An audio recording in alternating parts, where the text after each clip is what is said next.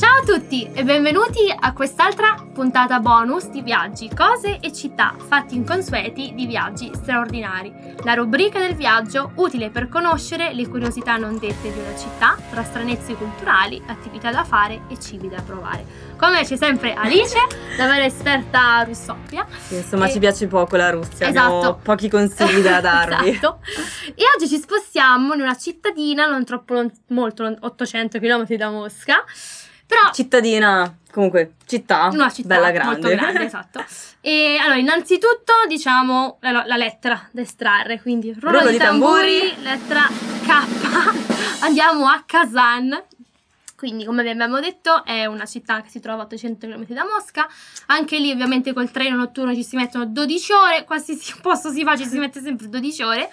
E... Esatto. Però comodo, appunto, Esatto. come dicevamo, comodissimo usare il treno di notte. Esatto, e Casano, insomma, sì, io e Alice abbiamo fatto un giro in questa Anzi, io ci sono stata ben tre volte tra Ah, una cosa però- e ah, l'altra. beh, allora sì, so che te sì. raccontarla, vai. No, anzi, è stato bello perché la prima volta ci sono andata d'inverno, quindi con un sacco di neve. Ci sono poi tornata la seconda volta verso maggio, anche se faceva fred- ancora freddissimo, vento fortissimo. Però eh, volevo aggiungere questa cosa in generale proprio sulla Russia, che vedere una città d'inverno, quindi con metri di neve ed estate, cambia completamente. Esatto, Perché- sembrano due paesaggi completamente Esatto, differenti. perché la vedi tutta bianca d'inverno che ha il suo fascino, la sua magia. A me personalmente è piaciuto tantissimo l'inverno in Russia. Mm, sì. E invece d'estate comunque vedi verde, fiorita, quindi completamente due città diverse. Esatto, E Kazan è la, repub- è la capitale della Repubblica del Tatarstan. l'altra stanza. Vabbè, insomma, L'accento è da qualche parte. E, e quindi lì parlano la lingua tatara, Mhm. hanno la cultura tatara, sono musulmani sì. e quindi una cultura completamente diversa. Infatti la- una delle attrazioni principali di Kazan è questa moschea blu, bellissima, vicino anche al, al Cremlino, che a differenza delle altre città che abbiamo detto è, è bianca. E mi ricordo, era una delle prime volte che entravo in una moschea, quindi super decorata, Sì. blu, molto molto molto Sì, bella, all'interno veramente. bellissima, anche il soffitto, mi ricordo, si poteva salire Sì. su una balconata Sì. e vedere dall'alto la moschea. Eh, Bello. No, è sì, stato una bella- carino. Sì, Mm. sì, sì. Ehm, poi anche lì c'è la via principale, con eh, appunto come ho notato spesso nelle città russe, c'è sempre la via principale più o Sì, meno simile negozi, ovunque, esatto, con i negozi, esatto. i ristoranti.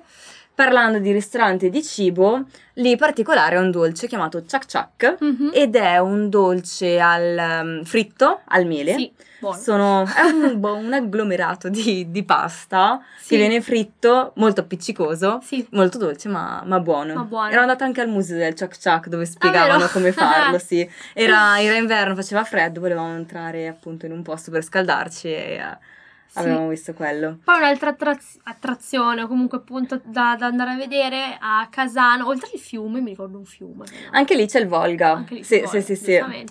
C'era un albero del- della vita verde illuminato che dava su tutta la piazza, e proprio perché era il ministero del- Dell'agricoltura, sì, sì, dell'agricoltura. sì, molto bello di sera. Esatto. E infatti poi anche lì bellissimo, come dicevi tu, il, il lungo fiume. Mhm. Poi ormai dove c'era il Volga mi sentivo a a casa, casa, a esatto. E, a casa.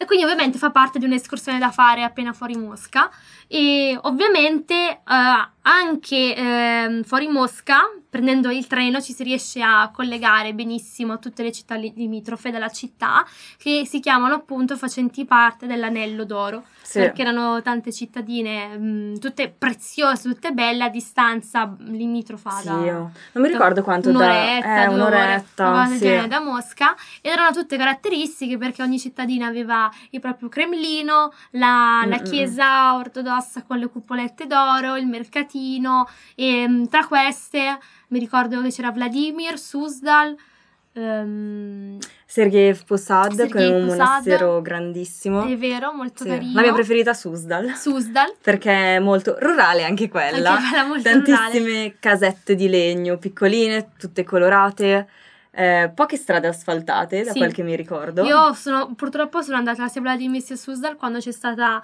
una eh, una bufera di neve su tutta Europa, che addirittura i voli avevano bloccato anche qua in Italia. Io e questa mia amica imperterrite siamo andate lo stesso. Tanto vabbè, nevicava sempre, no?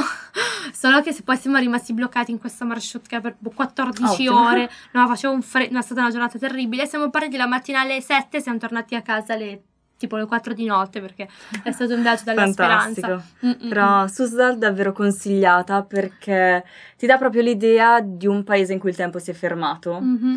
Con queste casette di legno, mi ricordo c'era um, un monastero con sì. le mura di legno, anzi mi ricordo che ero entrata ed ero rimasta molto colpita perché in quel monastero durante la seconda guerra mondiale eh, c'erano stati dei prigionieri italiani. Ah, è vero? Infatti c'erano esposte le, le lettere scritte da questi prigionieri, i teatri, eh, i teatri, i diari intendevo, non so perché teatri, eh, ehm, o comunque delle foto e Bello. E quindi eh, essere lì in quel posto e le- leggere queste testimonianze da parte di italiani, diciamo, mi aveva lasciato molto... Ti aveva colpito? Sì, sì, sì, sì. Bello. Che poi in ogni città che si va si trovano sempre le, le russe che insomma fanno foto. Diciamo per capire una classica russa standard che fa foto perché schiavizza qualsiasi persona. Esatto, ogni volta vicino. è uno shooting fotografico. Esatto, si, ma si mettono proprio vestiti eleganti, che ne so, lunghi, con lo strascico, anche che ne so, d'inverno nel mezzo della neve, sì. con questi vestiti lunghissimi, le luci. Ma e... poi non importa dove, che sia accanto a un cestino della spazzatura. Accanto. Comunque, poi non si sa come escono sempre benissimo esatto, in foto. Esatto esatto. sì. Quindi anche in queste cittadine ovviamente era pieno di set fotografici. Ovviamente. Esatto. E, ehm, Beh, quindi appunto consigliatissime anche le, le città attorno a Mosca, quindi non solo limitarsi ad andare nella capitale, ma a visitare anche i dintorni. Esatto, esatto. E si conclude così un'altra puntata bonus. Quindi vi ringraziamo per aver seguito anche questa puntata. Se volete rivederla andate su YouTube, sul canale Viaggi, Cose e Città, altrimenti su, potete riascoltare la puntata su Spotify, Apple Podcast, Google Podcast. Altrimenti, se volete raccontare la vostra esperienza, scrivete un'email a viaggi, cose, città, senza accento. Esatto, senza accento sulla... Beh, grazie mille, alla prossima. ciao! ciao. ciao. ciao.